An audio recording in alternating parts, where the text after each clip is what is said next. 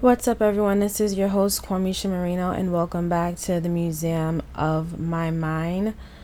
I am recording. Today's Monday, June 8th. It's 12:45 a.m. I was like, I'm going to start doing some writing for this episode. And in my mind, I'm like, hey, this is a 5-minute thing. But as I do more and more research, it just gets bigger and bigger, and it gets more sad. And I apologize in advance if I start crying. So this is season 2, which I titled The 2020 Reign of Terror. This is episode 3. And the name of this episode is as follows: Breonna Taylor and the woman we remember due to Say Her Name. On this episode of the Museum of My Mind, we celebrate the life of Breonna Taylor by saying her name and remembering the lives of other women of color that we have lost to police brutality. I ask that you don't be upset with yourself for being ignorant to the information you're about to hear. In fact, I knew that there were black and brown females of all ages missing from the Bronx, and I knew that it wasn't being reported. As a woman, I can say that I just knew, even though I had no substantial evidence to back up my theory, I just knew something was going on. We always see black men who are lynched by officers on television, and it made me think, where are the women? On this episode, I can assure you that I have done the work and found some names of the deceased so that we can say her name. Stay tuned.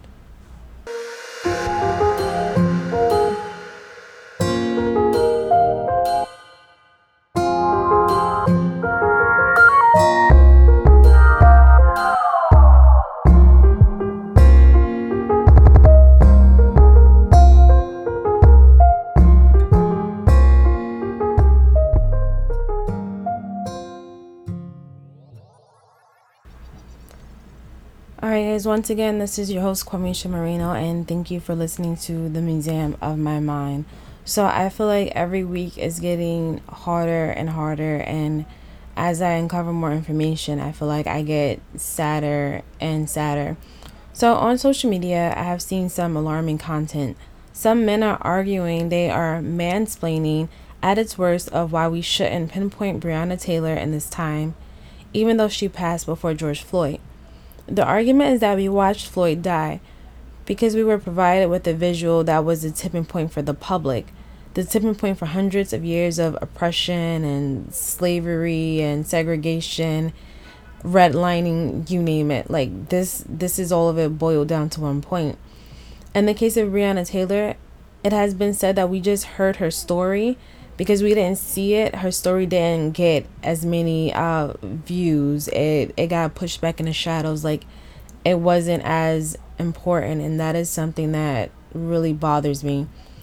A commenter stated that this generation has a short attention span and that they don't want to read articles or paragraphs about what is going on in the world. I agree that we are all fighting the same fight, but the reality that this fight is more visible when it comes to males. This man that I won't name, he continues to argue with every female on his page and calling them out of their name because they explain to him why Breonna is important. What I ask of you as the listeners, what I ask of you as the audience, what I ask of this audience being predominantly male, is that you learn how to do your own research and use facts as your defense so that you know how to debate as opposed to personally attack people when you run out of information, so that, like, be well-rounded enough so that you can speak to an infinite amount of subjects about things that are happening in the world, and be curious enough to ask questions when you don't know something. Just because you are a male doesn't mean that you're always right, and later I will get into mansplaining at the end of the majority of what I have to say today. I will have a few definitions. It's always great for people to read the dictionary, but if you don't, I got you. Don't even worry about it. That's what I'm here for. So, getting to the main subject matter. On June 5th, 2020, Breonna Taylor would have turned 27 years old. Instead of celebrating her birthday like most 27-year-olds would like to do, or even the way that everyone is celebrating during a worldwide pandemic, everyone is marching and singing her name due to racial injustices that she and many others have faced at the hands of police. Like Breonna Taylor, she should not be famous for this right now. She should be young, making money because she was an essential worker.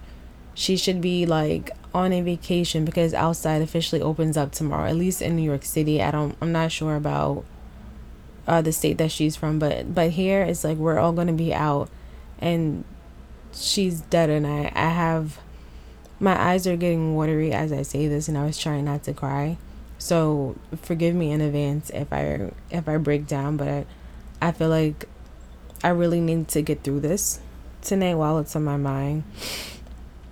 Where was I? The officers who murdered her by using a no-knock warrant are still working and have not been charged as of today.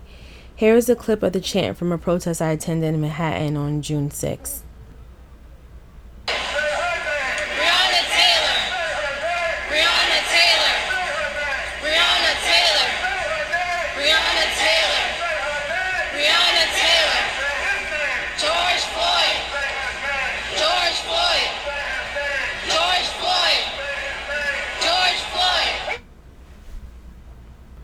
I would like to point out that this was a peaceful protest. Nobody was rioting, nobody was looting. What else could I say?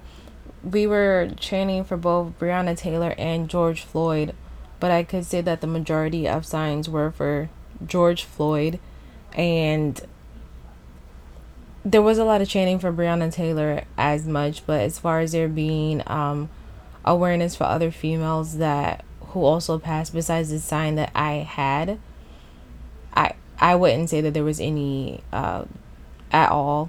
And then also, at least in my experience, it wasn't like what I viewed in the mass media about it being like a horrific experience and people dying.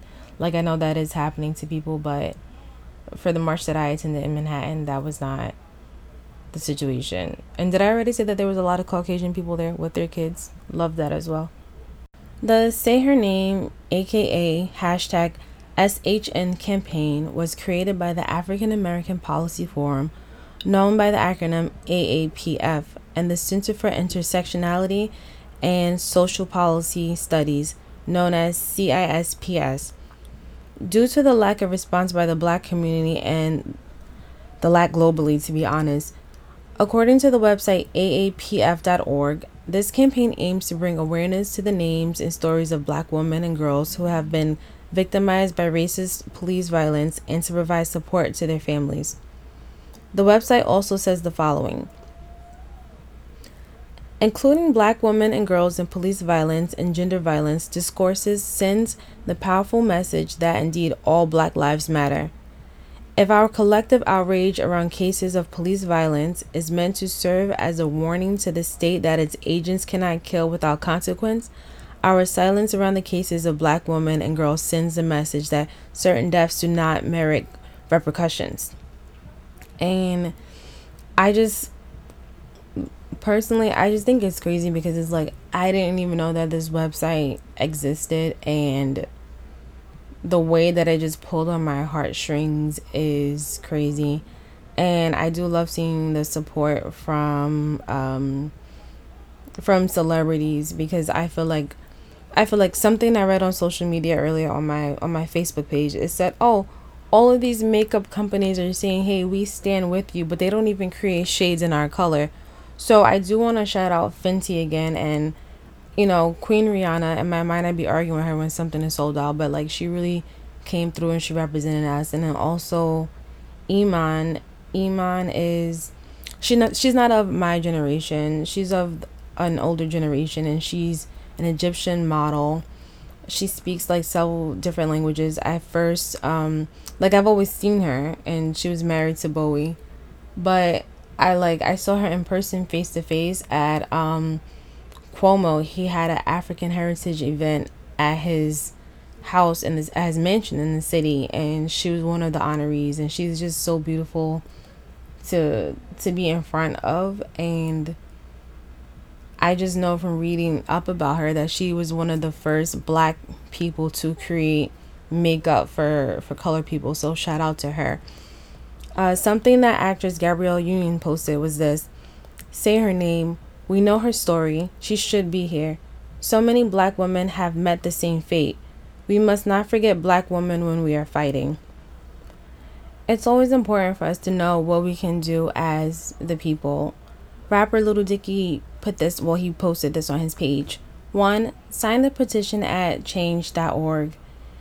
So last podcast I did say, so many people play different roles, and if you can't march, then at least get online, sign some petitions. I've signed a few over the past week, and this is one that I'm going to sign today. 2, donate to Breonna's family GoFundMe. So again, she was an essential worker. She has 2 jobs. She was a primary breadwinner. Without the money that she's making, then just imagine the setbacks that they can be going through. 3, call Kentucky Attorney General Daniel Cameron at 502-696-5300. Again, that is 502-696-5300, and tell them that the officers involved need to be arrested. 4, Say Her Name. Use your art to remind people that her life mattered. On Sean King's page, this is what he said you can do. 1, go to standwithbree.com and join their action team. 2, save the following hotline number, which is 502-735-1784. Again, that's 502-735-1784. So while we are on the subject of Breonna Taylor, we cannot leave out her boyfriend, Kenneth Walker. The police barged into his home and they didn't identify themselves. They shot his girlfriend, and then he called 911 for help. With his legally owned firearm, he shot at the officers who never identified themselves. He was then charged with attempted murder. I'm proud to report that all charges against him have been dropped. At the same time, nothing can undo the trauma that he has undergone these last few months, and I hope that we all seek help when we feel that we need it. The following clip is honestly, it's pretty sad. This is the 911 call that he made after Breonna was shot. 911 operator Harris, where is your emergency? I don't know what's happening. Somebody kicked in the door inside my girlfriend. Okay, where are you located? I'm at 3003 Springfield Drive, apartment 4. 3003 Springfield Drive, apartment number 4? Yes. Oh my God. Okay, how old is your girlfriend? She's 26. Bring it. Oh, you said 26? Where was she shot at? I don't know. She's on the grill right now. I don't know. Okay. You said she's 26. Is she alert and able to talk to you? No, she's not. Breathe. God. Okay. You said you're in apartment number 4. Hell! Oh my God! Yes, hell! What's your name, sir? Oh, my name is Kenneth Walker. You said Kenneth? And you said she's 26. Okay, you said 3003 Springfield Drive, apartment number 4? Yeah. Okay. Can you check and see where she's been shot at? I can't get on her stomach. Okay. Is she alert and able to talk to you? No, Bree. Okay. I'm crazy.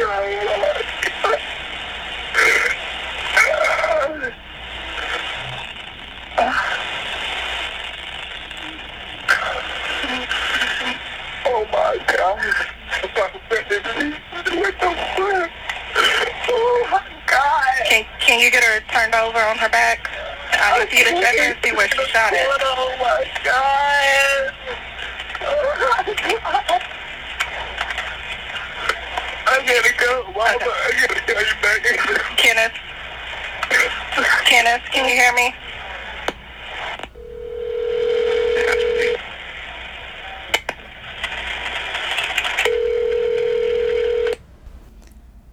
If you listen to Season 2, Episode 1, titled Being Black in America Triggers Me, then you would have heard my poem Triggered. In that poem, I mentioned Rosewood, which is a movie that gave me nightmares. As a youngin, I knew this happened to black people, but I didn't know that this movie was based off of a true story until last week. Guess I was 2 years old when I found out. I also mentioned the movie Roots that I hated. No, I haven't seen the newer version, and that is because I'm overseeing this. I'm over being triggered due to recent events when it comes to the injustices of my community. I have sat down to watch Freedom Riders, I've watched Free Meek, and now because of Say Her Name, I am watching For Colored Girls, and I know that I will butcher this name, and I hate when people butcher my name. I'm going to spell it. Her name is Ntozake, last name Shange,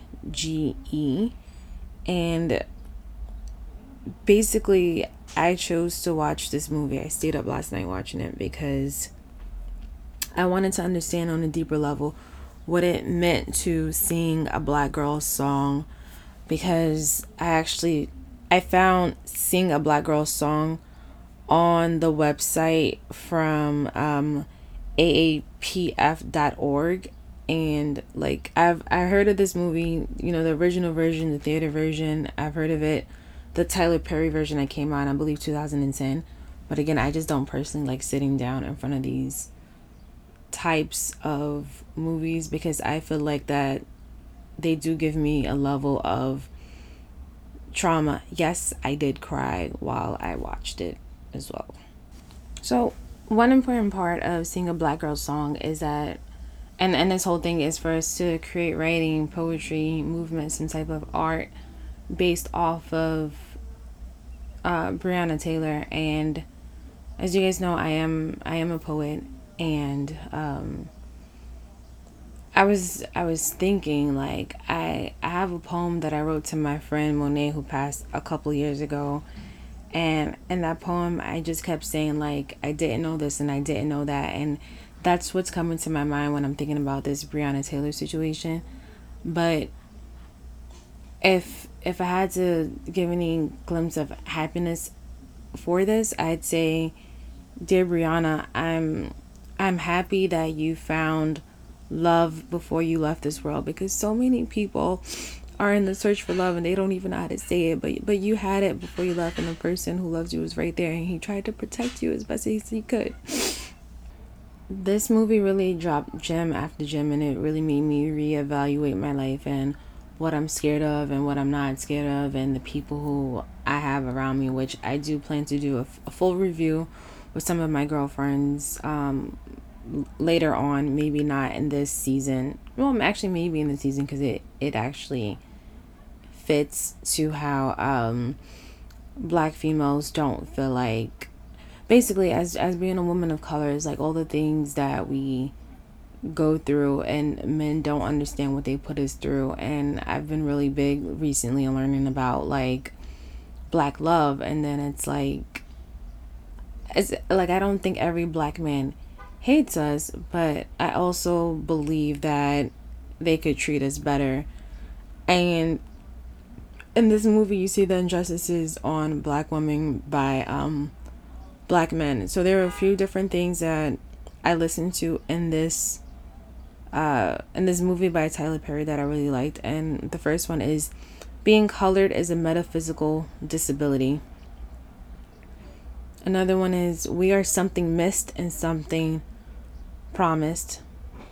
And that one is because I feel like people always promise us the world, but do we ever really get the world? Are people even yeah, babe, I'll give you the world, but in the world you also need the sun and you need the moon and the stars. Don't have asked me if you're gonna give me something. So yeah, it's yeah, I'll give it to you. Oh, well, you forgot, or there's some type of excuse. You promised me something, you never came through.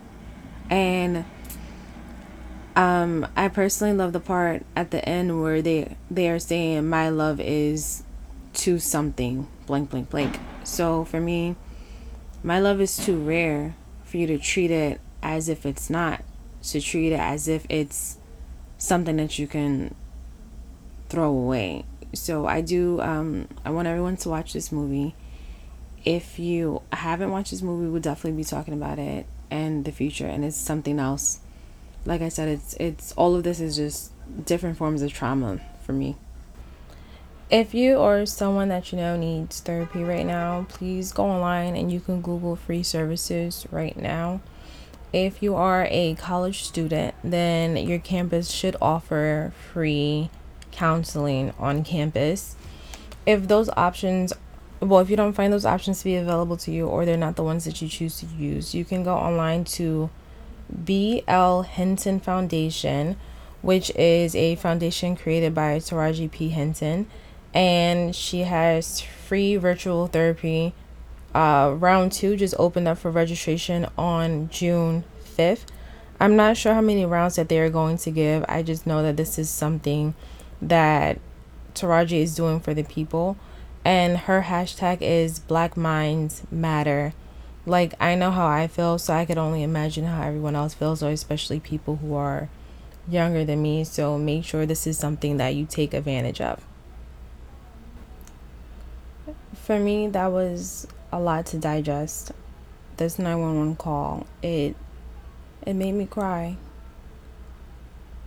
For these next few moments, I would like to identify by saying her name, the woman who I found that have been murdered by the police. And this is not an extensive list. This is, I don't know who in the world has a whole list of women who have been murdered by the police. On the website for Say Her Name, there is a on aapf.org, there is a chart, but I tried to zoom into it and it's too fuzzy for me to make it out. So I got what I got, but I want you all to understand, who are listening, is that there are way more women of color than the woman who I'm about to name. Number 1, Pamela Turner, born April 8th, 1975, and she died May 13th, 2019. Sandra Bland, born February 7th, 1987, and she died July 13th, 2015. Breonna Taylor, born June 5th, 1993, which her birthday just passed. Happy belated birthday, if we can even say it's happy. And she died March 13th, 2020. Corinne Gaines, March 24th, 1992. She died August 1st, 2016. I believe she died while holding her son in her arms. Number 5, Atiana Jefferson, November 28th to October 12th, 2019. 6, Chantel Davis, May 26, 1989 to June 14, 2012. Number 7, Charlena Lyles, a Black woman, a mother who was shot and killed by the police in her Seattle home in 2017. Number 8, India Beattie, killed by police in Norfolk, Virginia in February 2016. Number 9, Rakia Boyd. Number 10, Michelle Cassia. Number 11, Miriam Carey. And number 12 and 13, they are both from the LGBT community. Number 12 is, who is texting me right now? The following 2 names are from the LGBT community. Number 12 is Mya Hall, who is a trans woman. Number 13 is Kayla Moore, who is also a trans woman. So now that I say this, I personally want to let you all know that I do personally know trans people. I know people of the trans community. In fact, Legendary is about to come out, and I was an audience member a couple of months ago, before Outside closed. What else could I say? So my mind is in so many different directions. I apologize. Some people feel like the LGBTQA is not, we shouldn't represent them in Black Lives Matters, but The true story is that they face a lot of the same issues that we face. It's just that on one side you have people who are lesbian, gay, bisexual, transgender, but they can still be people of color, or they can be Caucasian people. And then you have people who are of color and African Americans. Just because they identify differently doesn't mean that they don't experience the same things that we experience when it comes to race. So yeah, we face a lot of the same issues, but we also have our differences. And just know that when a trans woman and people in this community are being attacked, we need to stand with them, because we are all in a fight together and we are all being attacked. And like I said, a lot of what we go through is the same thing. In fact, I think that the LGBT community, I feel like they, even though they still have a long way to go, like we can learn a lot from them, because they are, I feel like they personally stand up more to their hardships compared to African American people. And I do want to have, I have one trans friend that I'm really close with. I have another trans friend. I actually learned how to braid from a trans woman. Her name was Emil. And my teacher in cosmetology school couldn't teach me how to braid, but Emil was like the nicest person, always willing to help. And it's sad to me that she died a couple years after I met her. That was a friendship that I would have liked to had continued. But when it comes to this community, I do want to find and ask one of my friends from this community to speak on a subject.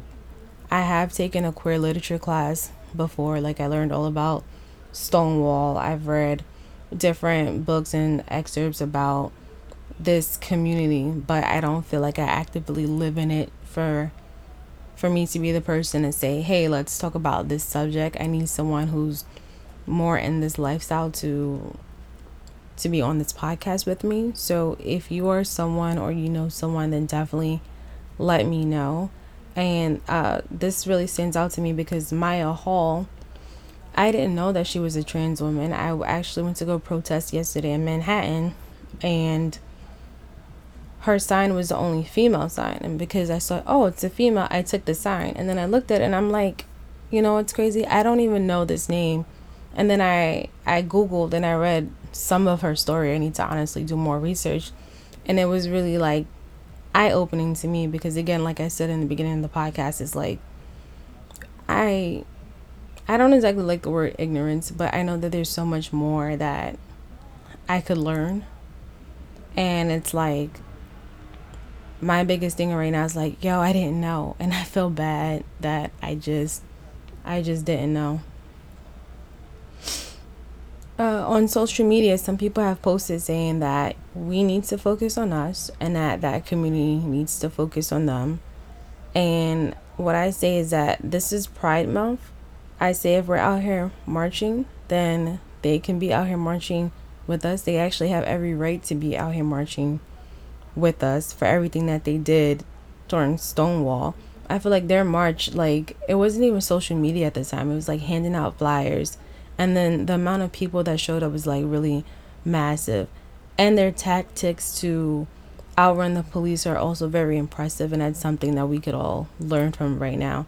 So if 2020 can give us anything else, it is our continued unity.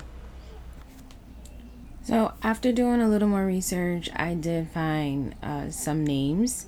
The other names that I found are from a Vimeo video titled Say Her Name, Towards a Gendered Analysis of Racialized State Violence, and the subtitle is # Her Dream Deferred, a series on the status of Black women on the aapf.org website. So here is another list. Tarika Wilson, age 26, January 4th, 2008, killed by the Lima Police Department during a drug raid targeted at her boyfriend, Anthony Terry. Her 1-year-old was shot as well. Ayanna Stanley Jones, age 7, killed on October 4th, 2011. She was killed in Detroit due to a raid, and she was shot while she was sleeping on the couch. The murder suspect they were looking for lived somewhere else in the building. Now, I remember when this one, actually, no, it might have been something else more recent. I want to say I believe I remember when this happened, and I remember seeing it on the news. But all I remember seeing is that, like, a kid was shot while she was sleeping on a couch. I don't remember getting any more information. And yeah, the murder suspect they were looking for lived somewhere else in the building. Next is Tanisha Anderson, age 37. She was killed on November 13, 2014. Police smashed her head in the pavement. Her family called the police because she was suffering from mental illness and supposedly disturbing the peace. But in situations like this, is like, if someone is suffering from mental illness, why do you attack them as opposed to sending the right people out there to, like, to help these people to calm down while they're having their episodes? And that's something beyond me. I feel like the police department needs to really work on empathy. I'm going to try and get I'm going to get an interview that I did a couple of months ago. I interviewed a police officer, and we talked about so many different things, but that those sound bites, those are actually on campus. And yes, it's coronavirus right now. I don't have it right now, but as soon as I get it, I'll make an episode about that, or just post the whole thing, and then I'll tell you guys to come back and listen to this one. Who is the last person? Next, Marlene Pinnock, 51. Punched repeatedly by California Highway Patrol, and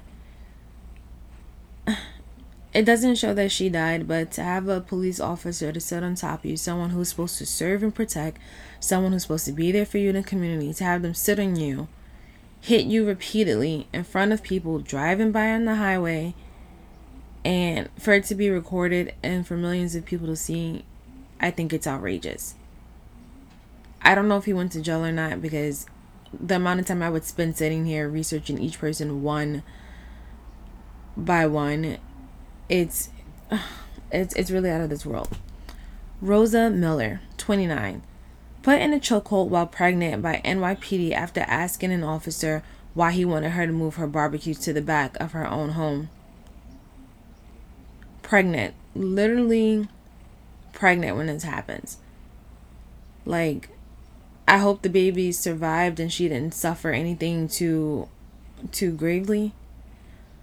Melissa Williams, age 30. She was killed on November 29, 2012. She was killed while riding in the passenger seat by Cleveland police. 137 shots were fired. 24 hit her. I'm not sure how many hit her boyfriend, but she wasn't armed and her boyfriend wasn't armed. It was a police chase. I know that some states have a law where you cannot shoot at a moving vehicle or a moving target because you have the possibility of hitting other people. I'm not sure what the law is in Cleveland. Number 7, Tamara Rice's sister was tackled and handcuffed after trying to help him after he got shot by the police by playing with a fake gun in the park, when the police just rolled up on him and shot him and didn't do any type of investigation, just killed him so young. 8, Nyza Morris, another black trans woman, found injured and unconscious after police officers drove her home, and then it says that a police officer double backed to see her, and she was still alive, and all the officer did was put a blanket over her head. Eleanor Bumpurs, age 66, killed on October 28, 1984. She was shot after not paying rent, and she also suffered from mental illness that the police were aware of. Guys, Eleanor Bumpurs, she was shot and killed over rent that was $98.65.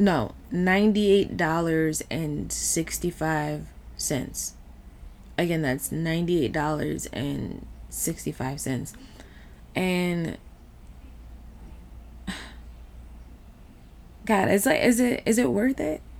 Is it worth it to kill these people?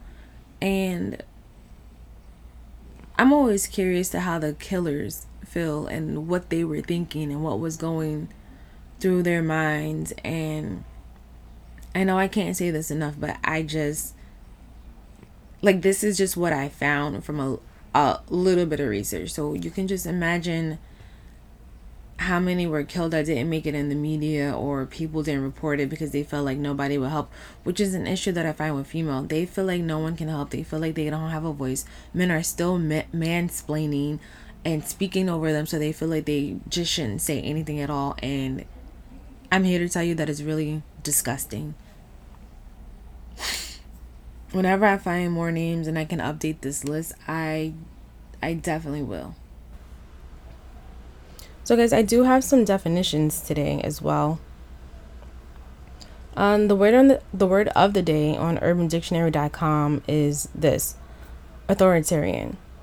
It means, in a political context, in favor of large, intrusive government that violates or suppresses individual rights, characterized by a law and order approach, failing to support civil liberties and or economic freedom in society, undemocratic. In a non-political context, bossy, controlling, domineering. 2. Racism. A belief or doctrine that inherent differences among the various human racial groups determine cultural or individual achievement, usually involving the idea that one's own race is superior and has a right to dominate others, or that a particular racial group is inferior to the others. A policy, a system of government based upon or fostering such a doctrine, discrimination, hatred or intolerance of another race or other races. Some people will argue and say, hey, it's not racist if I can't stop a white person's money, then I'm not racist towards a white person. But if a white person can stop everything that I have going on in my life, including my money, then they're racist towards me. That's how some people see the word. So that's just something to take into account.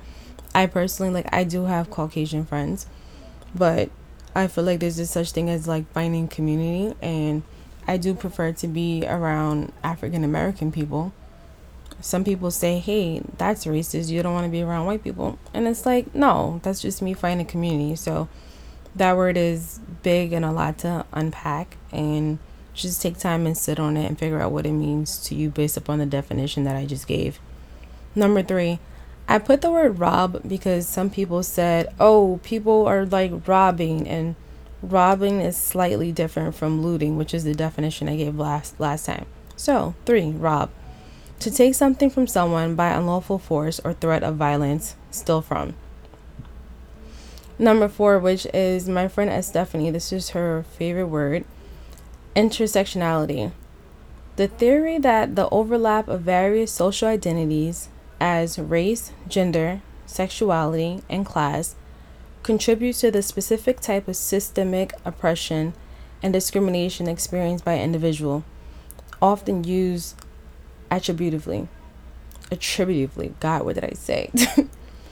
5, intersectional feminism, a movement recognizing that barriers to gender equality vary according to other aspects of a woman's identity, including age, race, ethnicity, class, and religion, and striving to address a diverse spectrum of women's issues.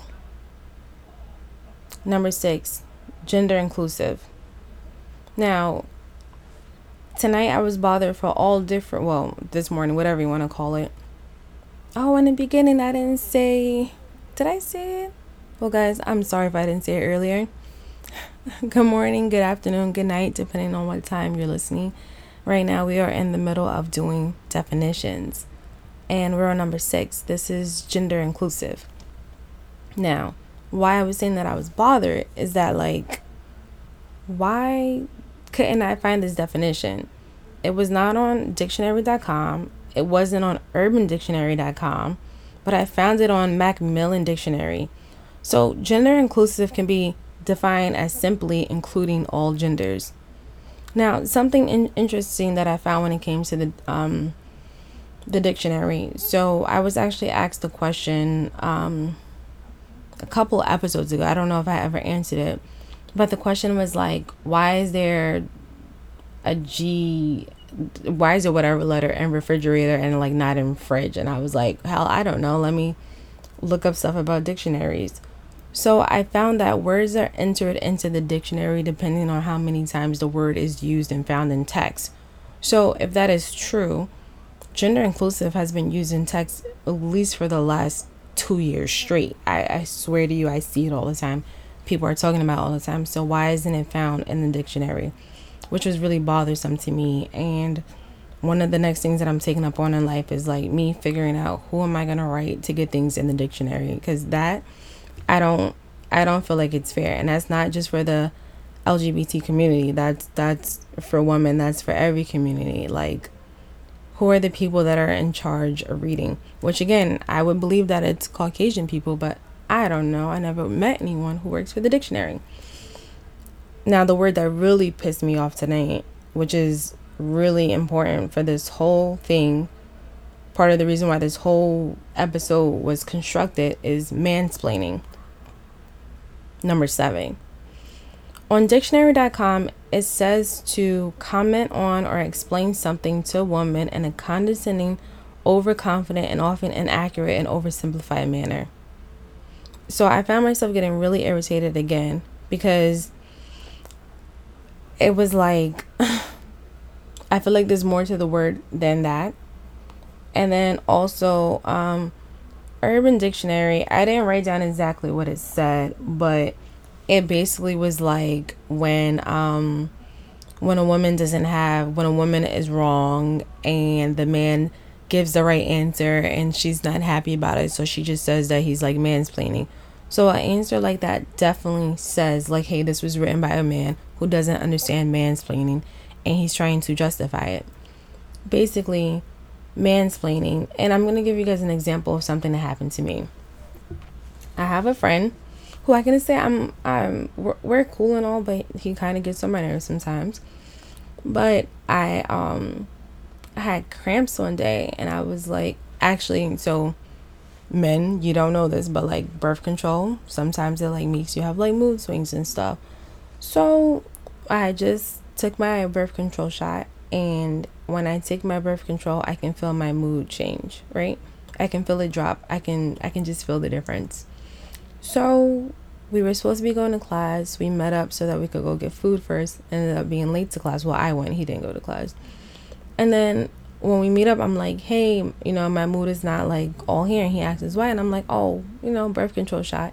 Maybe I talk too much. Maybe I share too much. I don't know, but we're already here. So then he goes and says, well, PMS is not a real thing. And just because you woke up on the wrong side of the bed doesn't mean that I have to deal with that. Number 1, I didn't invite you with me. You invited yourself. Number 2, I'm not giving you attitude. I'm just letting you know that my mood has changed, just in case something does happen. But I didn't give you an attitude. I'm just letting you know what's personally going on with me, because in the type of friendship that we had, it's like if something was wrong, then he would ask what's wrong. And then he continues to say, oh, well, women in other countries who don't know what PMS is, they don't complain about it. And then for me, it's like, first of all, fuck you. Do you have ovaries? Do you have ovaries? Do you know what it's like to feel like somebody's punching me in my stomach all day? Do you know what it's like for my lower back to be hurting? Do you know what it's like for me to feel like I'm going to be thrown up? Like, you don't understand what I'm going through because you're not a woman. You do not have ovaries. You do not get your period every month. You do not carry tampons. You do not carry pads. So in this particular situation, he was mansplaining what was happening to me, and he was overconfident in his explanation. He was condescending, basically saying that I didn't know what I was talking about, and I just found it to be completely rude and out of line. You cannot tell me that my experience is not real if you have never experienced it. So that's just one explanation, right? So now I'm going to give you guys another example. So when it comes to pay, mansplaining happens so much. And I actually had a conversation with my friend Matt. He showed me this video about women's pay versus like men's pay and why it was the way it was. So basically, women make 77 cents compared to men making $1.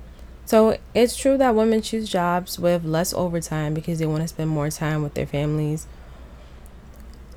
Women also choose jobs such as being a teacher because they are more nurturing, and that's just something that comes natural to them. Whereas men pick jobs with longer hours that make more money. And I mean this with every bit of shade in the world. That's why a lot of men are bald. And also, that's why men die at a certain age compared to women. And that's just my personal belief. I'll look up some facts for that and I'll come back to you guys on that one. I also feel like this is why women are more close with their kids compared to men, even though the men do make more money. And just coming back to like what I've personally been through, my brother got paid more than me and we were working the same exact job. And then when I asked about a raise, the manager who hired both of us said that there was nothing that he could do about it. My male coworker was able to keep his raise after our temporary management position contracts expired, and I wasn't. So he was getting paid a whole dollar more than me. There's this guy that I trained, and he's an associate that was under my position, and he got paid more than me, even though I had more experience and I was in a higher position than him. There is no one who can convince me that these gender issues don't exist when I experience them for myself. An example of a prominent figure in Hollywood is Adele Lim. She is the veteran co-writer of Crazy Rich Asians that came out in 2018. Adele Lim was paid an estimated $110,000 plus compared to her male counterpart with less experience. Peter Chiarelli was paid an estimated $800,000 to $1 million for the same job. This is according to the Hollywood Reporter article written by journalist Rebecca Sun. Some quick social media tags before I go. On Instagram, you can find me at QUAMEISHA. Again, that's QUAMEISHA. Also, I created a fans page on Facebook, and the name of the page is the Museum of My Mind. I created this page because I feel like Instagram is more for photos, but Facebook is definitely more for those deep conversations, and I'm always interested in knowing what you guys think and what you want to hear and what you want me to talk about and how I can connect better with you. And then, of course, in the future, I would like to go to the museum with every single person who actually listens to my podcast. So make sure that you follow me on social media so we can keep in touch. And, you know, we have a trauma bond now, so keep in touch. We could talk about some of these things in person, and we can hug now. Stay tuned for this part. In closing today, we are going to say happy birthday to Breonna Taylor. I am going to play a clip by Ahmaud Arbery's mom to Breonna. And then I am going to sing happy birthday without crying, hopefully. Cooper Jones. I'm the mother of Ahmaud Arbery, the gentleman that was killed over in Brunswick, Georgia. I'm reaching out to you particularly on this day because today was your baby's birthday. I know days are difficult, but this day in particular is very difficult because Ahmaud's birthday was back on May the 8th. There's no words of comfort that I can share to you from mother to mother. But what I can share is to let you know that you have always been in my prayers, and also to let you know that if there's anything that you may need and I can assist, please feel free to reach out to me. If it's just a listening ear, someone to talk to who can relate to your pain, I'm here. And lastly, I want to say happy birthday to Miss Breonna. And Miss Taylor, she was such a beautiful child.